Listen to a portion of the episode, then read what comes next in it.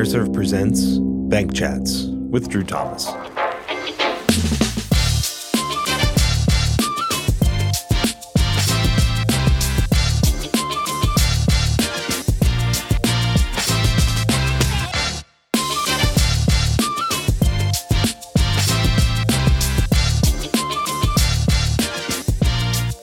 So, assuming that I put an offer in on on a home, mm-hmm.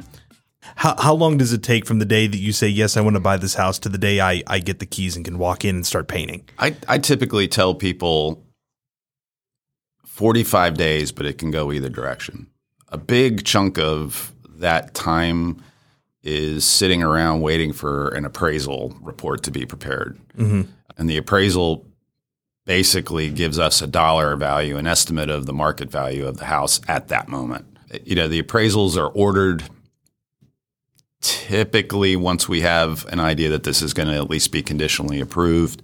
And then it's typically a 30 day window. Mm-hmm. Sometimes they float in really quick, and sometimes, depending on the complexity of the property, the circumstances around it, the location of it, it, it can go 45 days, sometimes even two months to, Wow. get, it, to get an appraisal back. So the waiting really is the hardest part, is what you're saying. Yeah, Tom Petty was right. He indeed was right. Uh, and like I said, that there's a whole process involved with the appraisals. So um, that it's kind of going into minutia about that part of it. But an appraisal is assigned. The appraiser, you know, accepts an offer, makes a bid. Basically, it's accepted. It's assigned, and then the appraiser typically has a couple weeks to actually go out.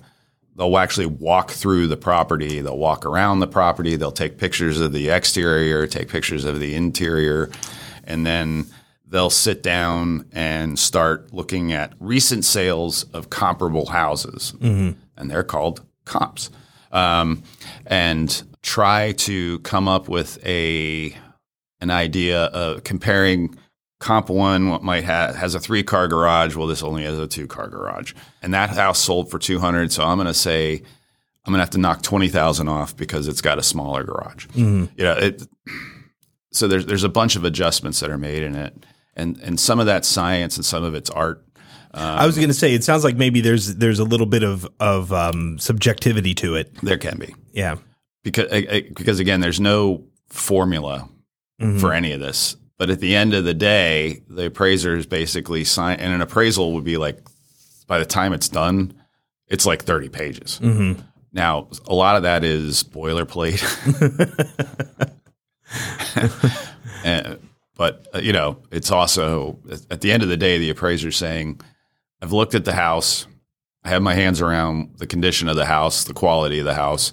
I've I've looked at the the recent market activity. I've identified at least three houses that have sold reasonably close in geography and time, and uh, I've made adjustments to those three sales, trying to more or less get my hands around a number. Even the playing field. Of, Yeah, of right. Yeah. And at the end of the thing, they boil it down to a number yeah. and there's there's like I said, it's part science, part art. But at that point, the bank now has a dollar value Mhm. for what the the collateral, the the purchase, you know, the property that's being purchased, and uh, it's another one of our ratios that we look at. It's called um, the loan to value ratio. So we can say you're borrowing a hundred thousand. Appraiser says the house is worth two hundred thousand. Well, that's a 50 percent loan to value ratio. Yeah. And that's where that 80% loan to value that we talked about, which tends to trigger Additional- PMI and yeah. things like that, comes in. But that's that's really kind of the biggest chunk of the delay. At the same time, while that's going off, going on, it should there should be somebody doing a uh, it's called title work, and it's basically going back in time in the history of that house as far as the ownership of it, making sure that there's no outstanding mortgages that were not satisfied, uh, outstanding liens of other types.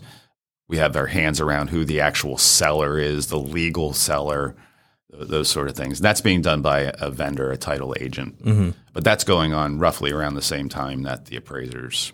Uh, Yeah, there's from a, I I I dabble in history, and, and it's one of those things where you know things like yeah, j- jokes and so forth come about from from little tidbits of truth in a lot of ways, and the idea of being able to sell the you know, there were somebody out there that that years ago sold the Brooklyn Bridge like 12 times uh, because nobody c- confirmed that he actually didn't own it to begin with. Exactly. Um, so you know you, you have to understand that you know uh, you got to make sure that the person who's selling you the house is actually the person who owns the house to begin with and, and is legally allowed to sell it to you. it's very important. Yeah, that that is a big deal. Yeah.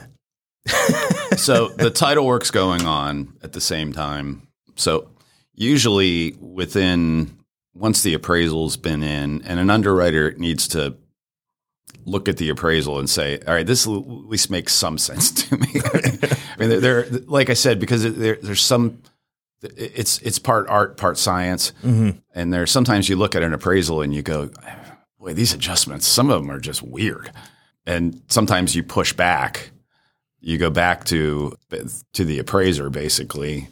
And again, I'm trying not to go too into the into the weeds here, but we actually use an outside vendor to manage our appraisers. Mm-hmm. So we'll actually go back to that vendor and say, you know, I've looked at this appraisal and I don't understand the adjustments that were mm-hmm. made here, here, and here. I, I just need it needs an explanation. And a lot of times, a good appraiser will have will already identify if there's some strange things on there and they'll document it and they'll sort of articulate, yeah, I, normally I wouldn't use uh, a house like this, but it was the only one within a five mile radius. Da, da, da, da, you know. Um, at the same time, the the borrower gets a copy of the appraisal after it's been approved by the underwriter, and we've had occasions where you know the borrower has said, "I, I disagree with the appraisal" and has um, appealed it. Mm-hmm. So, and in that case, we basically get a they fill out a form. We forward that to AMC, to the AMC company, the appraisal management company, and then that gets forwarded to the appraiser, and the appraiser has to respond to it. Mm-hmm. So that can take up a little more time as well. Yeah. But typically, once you have an appraisal and the title work in hand, it, it's usually at that point, it's really just a question of any final conditions that we're chasing mm-hmm. And um, scheduling it with the title agent to get it closed. So let so let's you know as, as we're getting s- sort of close to the end of the the process here. So l- l- you know people when they're looking to buy a house, they they know that they're going to need a down payment, right? They they know they need and and depending on the mortgage, that could be a certain percentage. It could be three percent, five percent, twenty percent. Um, I don't know how many people actually have 20% to put down on a house these days. I know that that used to be very typical that you needed 20% down. Yeah. But I think a, what a lot of people tend to look over are closing costs and how much money you need to bring to the table to get your keys, even after all of this process. So, what goes into a closing cost? So closing costs are typically things like the, the bank charges an origination fee. That could be anything from hundred dollars to a couple thousand dollars, depending on the, the the financial institution, the size of the loan, things like that. Other closing costs are things that are specific to the title company, the cost of the title insurance policy, because as part of the closing, the uh, there's going to be a title insurance policy written too, which I guess we probably should have touched on, and that's basically the the person that did the search on the property to make sure it was transferred correctly. Everything else is basically ensuring that there aren't going to be any surprises on the bank's ability to have the, the first lien mm-hmm. on that property. So that's a charge. There's two kinds of those policies actually. The borrower has the option to get one too. Mm-hmm. So typically, the bank requires one. It's optional for the borrower, but the borrower may say, "Well, I'm buying this house for two hundred thousand. If it turns out there was a, a Native American burial ground that nobody knew about, mm-hmm. uh, and now it's a thing, which which has happened like in the South more. Mm-hmm. Florida, I know it happened. I have some way to recover my investment, Right. But the bank's going to at least be covered for. So, like I said, like a the bank's lending a hundred thousand, the title policy is going to be for a hundred mm-hmm. and that's just making the bank whole. So, other there, there's various. There's the fee to actually prepare the documents or uh, to get them signed. Uh, those documents, some of them, the actual mortgage, which is the document that gets filed with a county saying that uh, that that's a lien against the property. That gets filed. There's transfer taxes, uh, various document fees, things like that that need to be covered.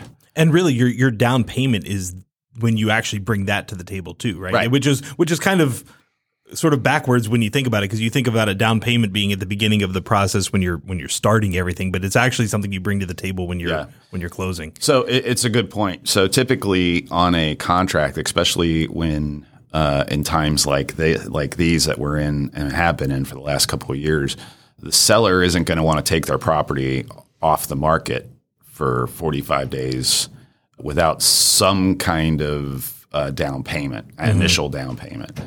So typically, what you'll see on a purchase sale contract is that requires, say, ten thousand dollars due at signing, um, and that's typically held in escrow by the seller's realtor or somebody else.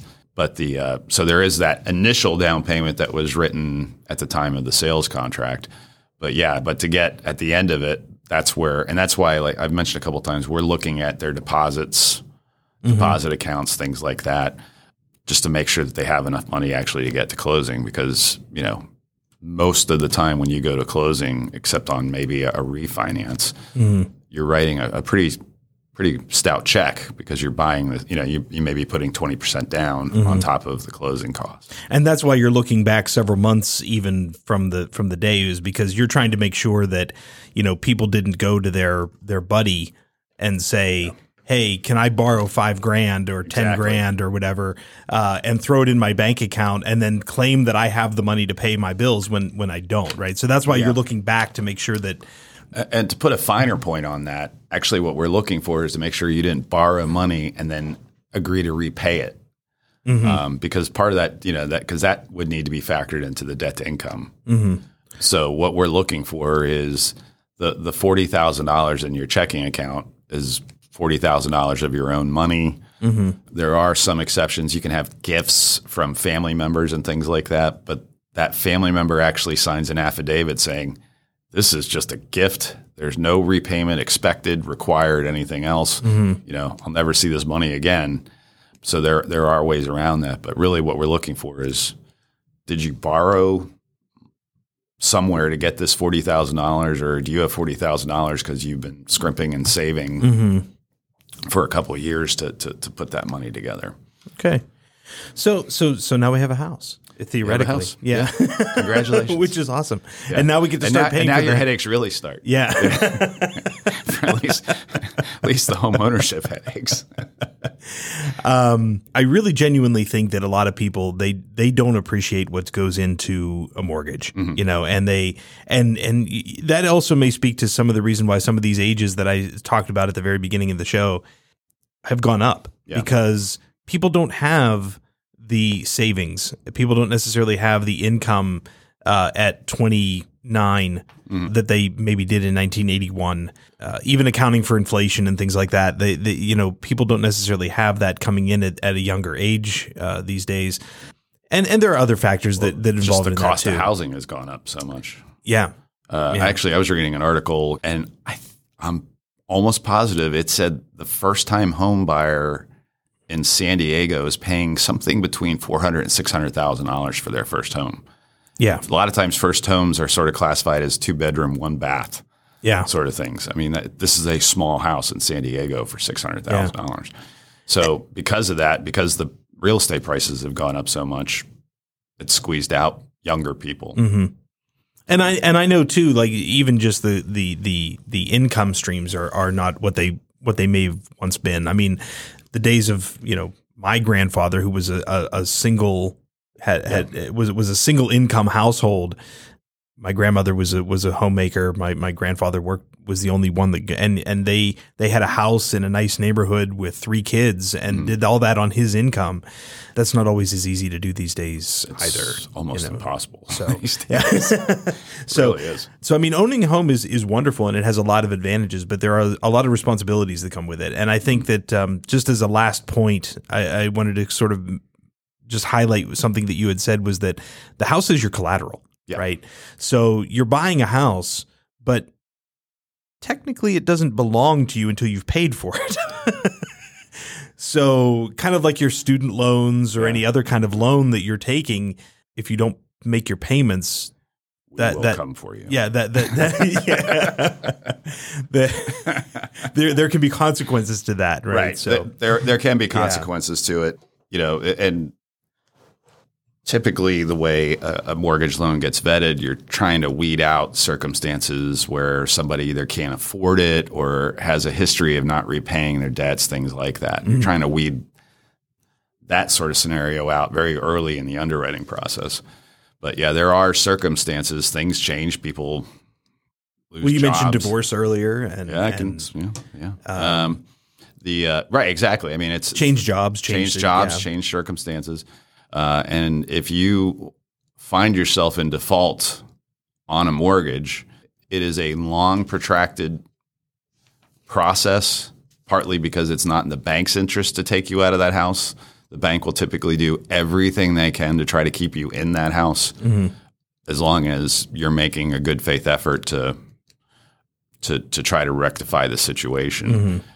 But yeah, the bank doesn't necessarily want to be in that house because a, hou- a house sold by a bank, it's basically a sign that you you can buy that house if you're an investor, you know, somebody looking to buy that house for a lot less than if it was being sold under regular circumstances. There's a there's a certain amount of duress in that in that transaction. So the banks don't want to be part of that unless they absolutely have to. But it does happen. Yeah, and I think I think you make a good point. I think that um, a lot of times when something like that happens to someone where they they can't necessarily make their payments or or something happens, you know.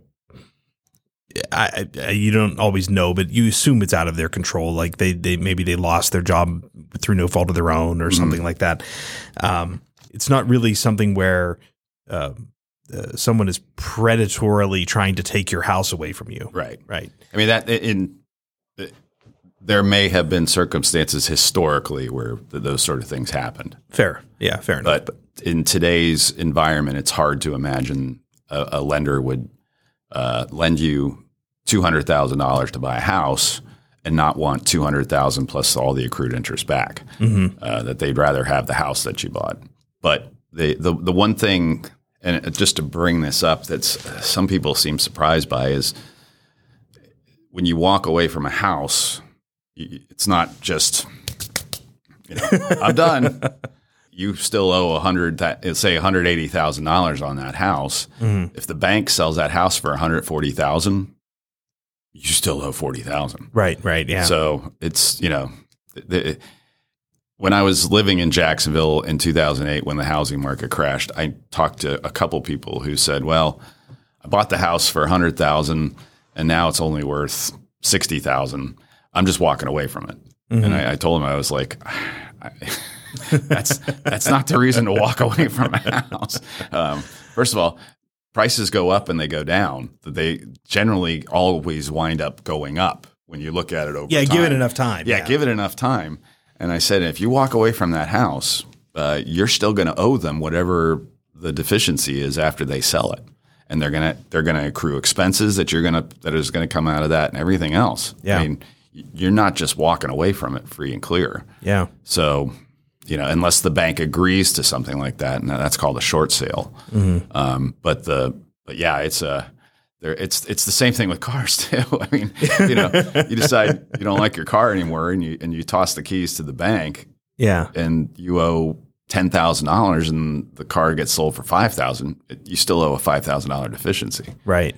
It's uh yeah. So there are some people who are unaware of that whole concept, and make rash decisions that can have long term effects for them. Yeah.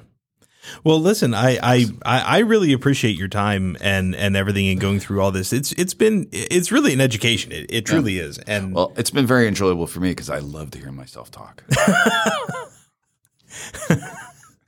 um, yeah. Yeah. It's not uh, my typical procedure to to berate the guest. So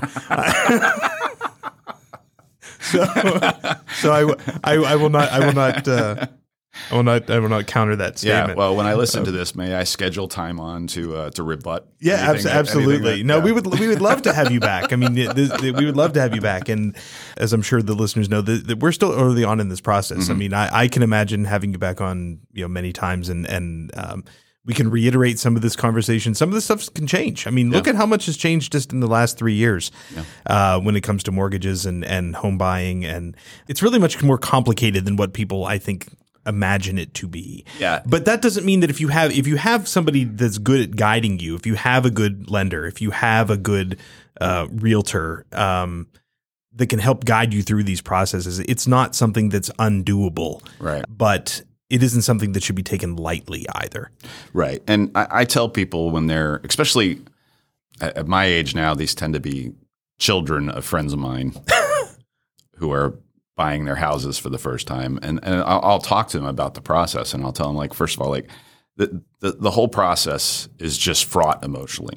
Mm-hmm. You know, I bought my first house in 1998 and I think I threw up in a trash can at the. it's so it's fraught with emotion, but at the same time, if you if you just work through the process at the end, you have a 30 year loan, typically with a rate a percentage or two points less than if you bought a car for a five year loan. Um, so the process is designed to sort of homogenize all of the loans to get everybody comfortable with the value, you know, with, with what was put into it, and that that what's on paper is actually what's true. But as a result, you wind up with a, a very a fairly low price loan for a long term, mm-hmm. and and it's a house. The house is, is typically over time an appreciating asset. It mm-hmm. builds wealth. Uh, there are neighborhoods where people don't own their own homes, and those those neighborhoods tend to have lower incomes and lower levels of wealth. A, a chunk, a big chunk of it, can be mm-hmm. attributed to the fact that they don't own real estate. So it's an investment. Work through the process. You know, you can. You, it's certainly okay to ask for explanations of the process, but work through the process because at, at the end, you're going to own a home for a fairly low rate and fairly reasonable terms, Yeah. and um, And you get to pay school taxes.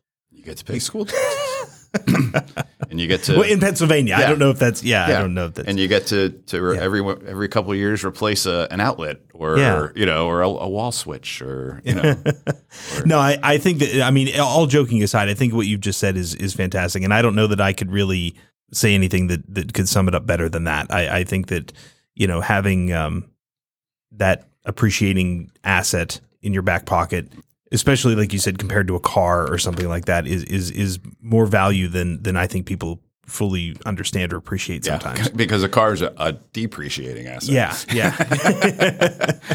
and I can't imagine a lot of a lot of um, a lot of people opening up a barn door in 40 years and saying, "A Kia Soul." yeah. Uh, I can't believe it. Well, we're off. We're offline. Yeah, I'll Yeah. tell you some, Yeah. some stories about that.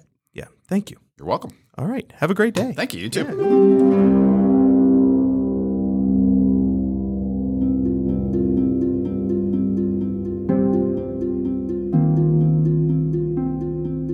This podcast focuses on having valuable conversations on various topics related to banking and financial health. The podcast is grounded in having open conversations with professionals and experts with the goal of helping to take some of the mystery out of financial and related topics, as learning about financial products and services can help you make more informed financial decisions. Please keep in mind that the information contained within this podcast and any resources available for download from our website or other resources relating to bank chats is not intended and should not be understood or interpreted to be financial advice. The host, guests, and production staff of Bank Chats expressly recommend that you seek advice from a trusted financial professional before making financial decisions.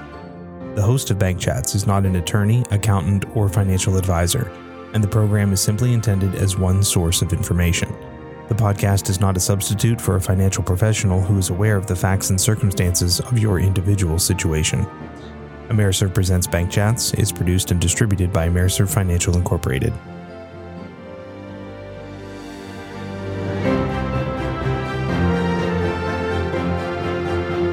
We want to once again thank David O'Leary of the AmeriServ Mortgage team for joining us on this walk through a typical home buying process. While there are often unforeseen bumps and detours along the way when purchasing a home, this does give a good sense of what the process should look like. We also would like to thank you, our listener, for joining us on this second episode of AmeriServ Presents Bank Chats, and hope you'll stick around for the next episode, and the next, and the next. We have a lot of great discussions coming up in the near future. Please check out ameriserv.com slash bankchats for details about the podcast, along with any supplementary materials that may be posted. And don't forget to subscribe so you know when new episodes are available. For now, I'm Drew Thomas. So long.